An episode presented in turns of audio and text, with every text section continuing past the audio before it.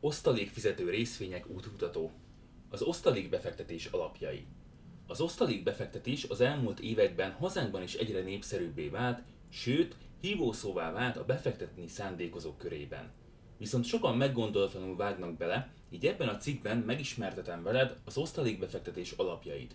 Olvasd el, és hozz egy átgondolt döntést. Az osztalékbefektetés esetén nem csak egy adott részvény árfolyam mozgásából fakadó nyereségre szeretne szert tenni a befektető, hanem az adott vállalat nyereségéből is szeretné a saját szeletét megkapni. A kisbefektetők általában csak addig jutnak, hogy az osztalékbefektetés segítségével egy jó időszakban még magasabb hozamot érhetnek el, mint nélküle, vagy a vállalat árfolyamának esése esetén is folyamatos bevételre tehetnek szert. A hátrányok vagy a kockázatok pedig már nem is érdeklik a legtöbbjüket. De ne ess ebbe a hibába, nézd meg a cikkben itt található videót, és tudd meg, hogy egyáltalán neked való-e az osztalékbefektetés. Miután megnézted a videót, és úgy gondolod érdemes többet megtudnod erről a befektetési formáról, olvasd tovább, és ismerd meg az osztalékbefektetés alapjait. Már most szeretném kihangsúlyozni, hogy a példaként hozott vállalatok, befektetési opciók csak példák, semmiképp ne rohanj befektetni azokba. Ajánlott cikk továbbá, hogyan kell okosan befektetni. Mi is az osztalékbefektetés? Osztaléknak azt a pénzösszeget nevezzük, amelyet az adott részvénytársaság, tehát egy cég, vállalat a részvénytulajdonosainak fizet. Erre leginkább akkor van lehetősége, amikor nyereséget termelt, de dönthet akár úgy is, hogy az eredmény tartalékából fedezi az osztalék kifizetéseket. Az adott törvényi kereteken belül a vállalat döntheti el, hogy milyen mértékű osztalékot fizet.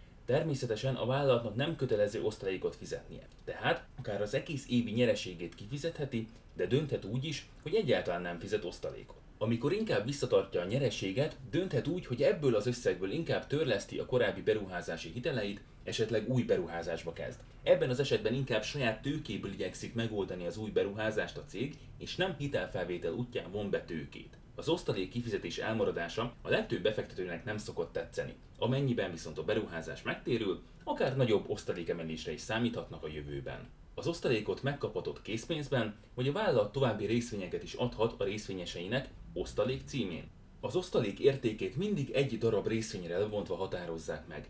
Három különböző osztalék kifizetési politikát különböztethetünk meg. Stabil osztalékpolitika, a vállalat az adott évi eredményétől függetlenül mindig egyenlő összeget fizet ki. Ezzel egy kiszámítható befektetési lehetőséget nyújt meglévő és leendő részvényeseinek. Állandó osztalékpolitika, az adott évben elért eredmény egy bizonyos százaléka kerül kifizetésre osztalék formájában a részvényeseknek minden évben. Ez az osztalékfizetési felfogás is kiszámíthatóságot jelent a befektetők részére. Változó osztalékpolitika, az adott évben elért nyereség egy bizonyos százaléka kerül kifizetésre a részvényeseknek. Ez a százalék akár minden évben eltérő lehet. Ennek mértékét a közgyűlésen szavazzák meg a cég tulajdonosai. A legtöbb esetben arra törekszenek, hogy emelkedő osztalékot fizessenek. A legfontosabb napok, amire osztalék befektetés során figyelni kell. Megfeleltetési nap. Részvénytulajdonosként ezen a napon válsz jogosultá az osztalékodra. Osztalékszelvény levágásának napja. A megfeleltetési nap után körülbelül két nappal kapod meg az osztalékodat. E két nap között a részvény árfolyama csökkenni fog az osztalék mértékével. Osztalékfizetés napja. Részvényesként ekkor kapod meg ténylegesen az értékpapírszámládra az osztalékodat. A legtöbb vállalat osztalékot évente vagy fél évente fizeti ki, de találhatsz negyedéves vagy akár havonta fizető cégeket is. Néhány példa európai osztalékfizető cégekre. Adidas, Allianz, BMW, Heineken, Nestlé. Magyarországon is több vállalat fizet osztalékot, ilyen például az OTP Bank, a MOL, a Magyar Telekom, a Richter, a Graphisoft Park. Az osztalékbefektetés legfontosabb fogalmai. Dividend yield. Az osztalékozom mértéke például 5%. Ex-dividend date az utolsó vásárlási napot jelöli, tehát azt, hogy mikor tudod még utoljára megvenni úgy az adott részvényt, hogy még részesülhess a következő osztalék kifizetéséből. DGR az osztalékemelés ütem útmutató, tehát ebből azt tudhatod meg, hogy milyen ütemben emeli a vállalat az osztalékot. Free cash flow az adott vállalat szabadon rendelkezésére álló pénzösszege. Ebből a pénzből tud fejleszteni, beruházni, törleszteni a hiteleit, illetve az osztalékot is ebből fizeti ki. Dividend per share az osztalék kifizetését mutatja meg részvénydarabonként. Dividend History, itt tudod megnézni, hogy mikor fizetett osztalékot a múltban az adott vállalat. Income a vállalat bevételeit mutatja meg. Dividend, ez az osztalék, tehát azt mutatja meg, hogy mennyi az egy részvényre jutó éves osztalék mértéke. Ezt megnézve könnyen ki tudod számolni, hogy mennyi osztalék várható a jövőben a részvényeid után. Dividend százalék, Százalékos értékben látod azt, hogy hány százalékos hozamot jelent neked az osztalék az adott cég részvényei után. Például a 100 dollár a részvény értéke, melyre kifizetett 5 dollár osztalékot, akkor az osztalékhozamod 5 százalék lesz. Miután megismerkedtél az alapfogalmakkal, nézzük meg miért is lehet annyira vonzó sokak számára az osztalékbefektetés. Miért vonzó az osztalékbefektetés? Az elmúlt 5-10 évben lettek igazán népszerűek hazánkban az osztalékot fizető részvények, nem véletlenül. Az alacsony kamatkörnyezet és magasabb hozamok utáni vágy különösen kedvezett elterjedésükhöz. Miért is kötném le a pénzemet a bankban fél százalékos éves kamatért, amikor vehetek osztalékfizető részvényt, ahol megkapom az éves 3-4 százalék osztalékomat, plusz még árfolyam nyereségre is szert tehetek? Így gondolkodnak sokan. Sőt, a legtöbben még a lehetséges árfolyamveszteséggel sem törődnek, hiszen minek érdekelje az őket, amíg gyönyörűen minden évben befolyik a néhány százalékos osztalék. Viszont ez azért nem ennyire egyszerű. Csak azért, mert egy részvény osztalékot fizet, még nem biztos, hogy jó befektetés. Az, hogy egy adott vállalat magas osztalékot fizet ma, semmilyen garanciát nem jelent a jövőre nézve. Persze, nagyobb az esély erre, ha már 20 éve folyamatosan fizet, mint ha csak tavaly kezdte volna el, de garancia nincs rá. Gondolj csak bele, 2008-as válság előtt a világ legnagyobb bankjai magas osztalékot fizettek, aztán beütött a krach. Ezt követően egy árfolyamesést követően vagy nem fizettek egyáltalán, vagy megvágták azokat, de még az is lehet, hogy csődbe mentek. Itt is tudomásul kell venni, hogy a múltbeli hozamok, osztalékfizetések nem garantálják a jövőbeni kifizetéseket. Amikor megváltozik hirtelen a piac, amiben eddig tevékenykedtek, valószínűleg azonnal meg fogják vágni az osztalékot, főleg, ha ez a cég életben maradását is jelentheti. Alacsony kamatkörnyezetben tehát első ránézésre vonzó az osztalék befektetés. Azonban mi lesz akkor, amikor mondjuk a jegybanki alapkamat újra 4-5% lesz? Ebben az esetben azt a kérdést fogják sokan feltenni, minek fektessek osztalékfizető részvényekbe, amikor kockázat nélkül leköthetném a pénzemet a bankban, vagy minimális kockázattal vehetnék állampapírt, és magasabb kamatot fogok kapni a pénzem után. A növekvő kamatkörnyezet tehát igen negatívan hathat az osztalékfizető részvények teljesítményére. A történet ráadásul korán sem olyan egyszerű, hogy magasabb osztalék mindig jobb teljesítményt jelent. Még egy nagyon jó befektetési stratégia esetén is előfordulhat, hogy hosszabb ideig alul teljesíti a piacokat. Érdemes egy pillantást vetni például néhány osztalékfizető ETF teljesítményére, és azokat összevetni az S&P 500 teljesítményével.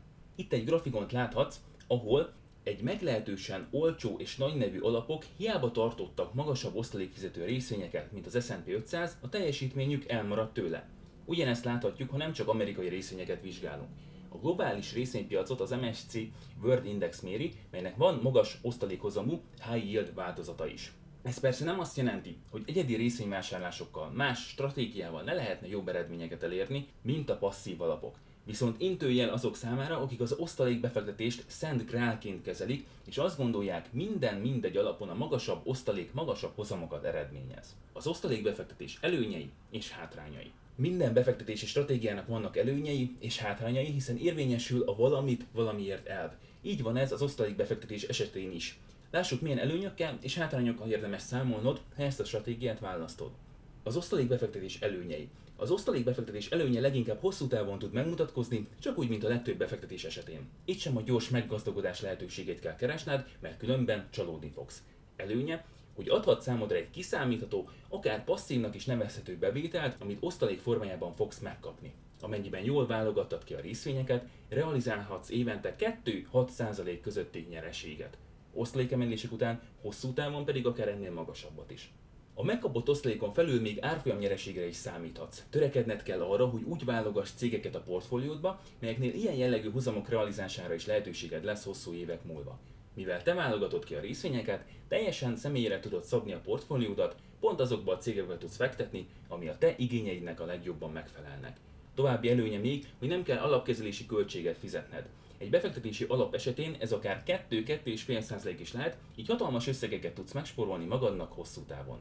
Az osztalék befektetés hátrányai. Fontos tudnod, hogy az osztalék a vállalat múltbeli eredmény alapján kerül kifizetésre, míg a vállalat pillanatnyi értéke a tőzsdén a jövőt értékeli, tehát a piac beárazza a jövőbeli teljesítményét az adott vállalatnak. Emiatt előfordulhat az, hogy az osztalék mértékén még ugyan nem látod, de a cég árfolyama már lehet azért csökkent, mert a piac úgy ítélte meg, hogy a cégnek nem fog túl jól menni a jövőben. Amennyiben a piaci várakozások teljesülnek, akkor osztalék csökkenésére, vagy akár az osztalék kifizetésének szüneteltetésére is számíthatsz.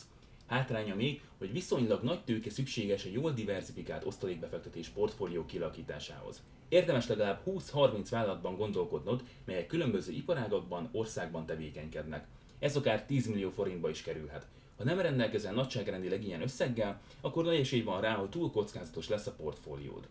Ha nem akarsz kellő időt a vállalatok válogatására szánni, és legalább hobbiként tekinteni a különböző cégek értékelésére, a gazdasági hírek olvasására, akkor bizony számodra ez is hátrány lesz más, passzívabb befektetésekhez képest.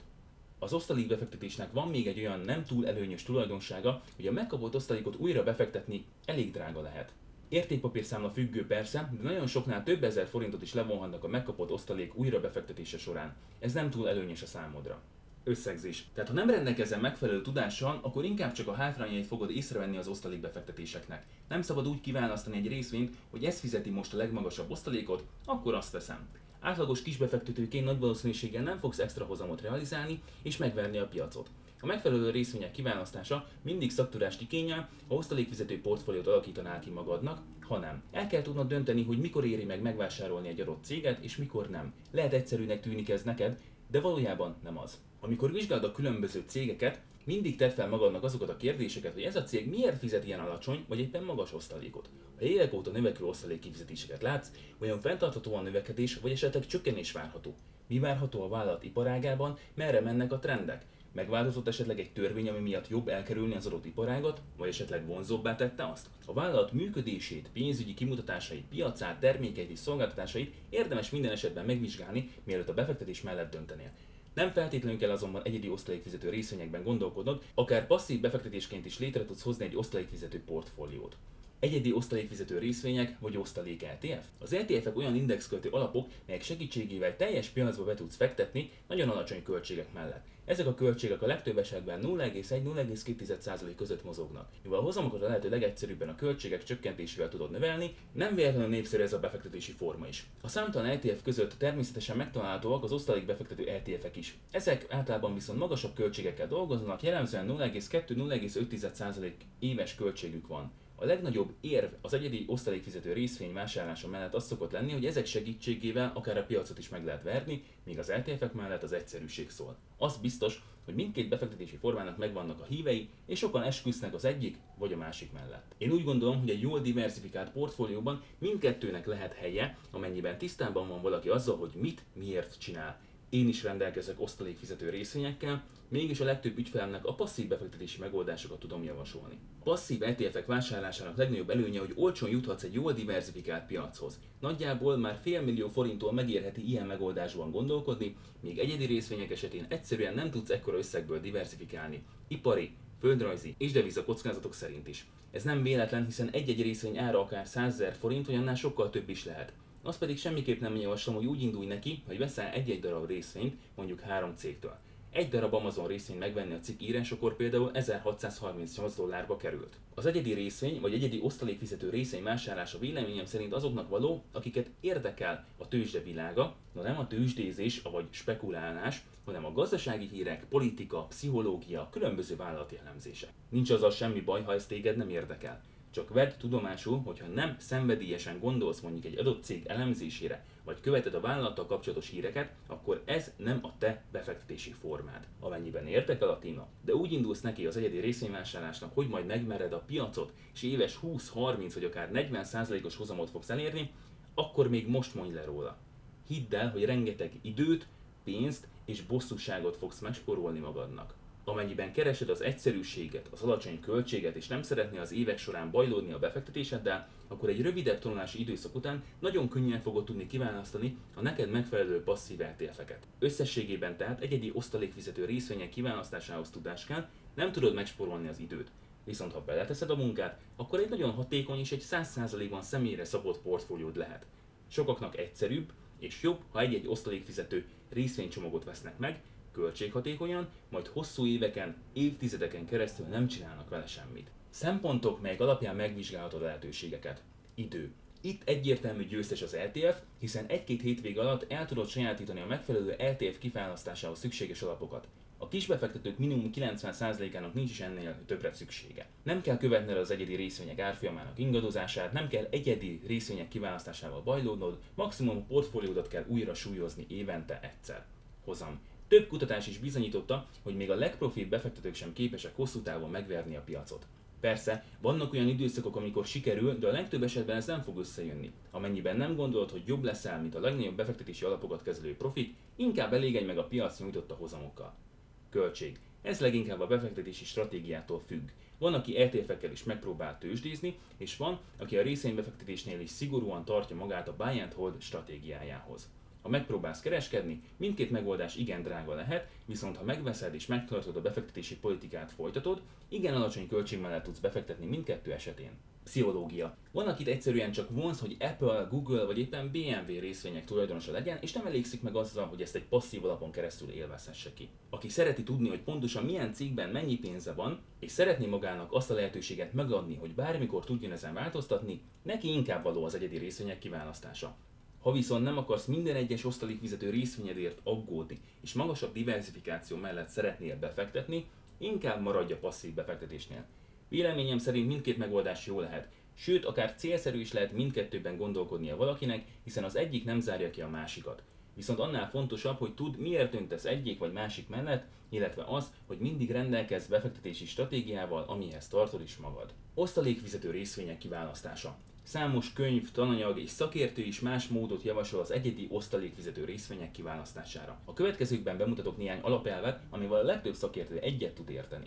Első, az osztalék kifizetés aránya biztonságos szinten legyen. Ez azért fontos, mert a maradék összeget a vállalat fel tudja használni a jövőbeli fejlesztésekre, beruházásra, esetleg hitelei törlesztésére. Második, szűrd meg minél jobban a vállalatokat. A lehető legbiztonságosabb, ha osztalék arisztokrata vállalatokat veszel. Ezek a vállalatok az S&P 500 tagjai és minimum 25 éve emelkedő osztalékot fizetnek. Harmadik, az induló osztalékhozam kellően magas legyen, kb. 2-6%. A túl alacsony és a túl magas osztalék sem előnyös.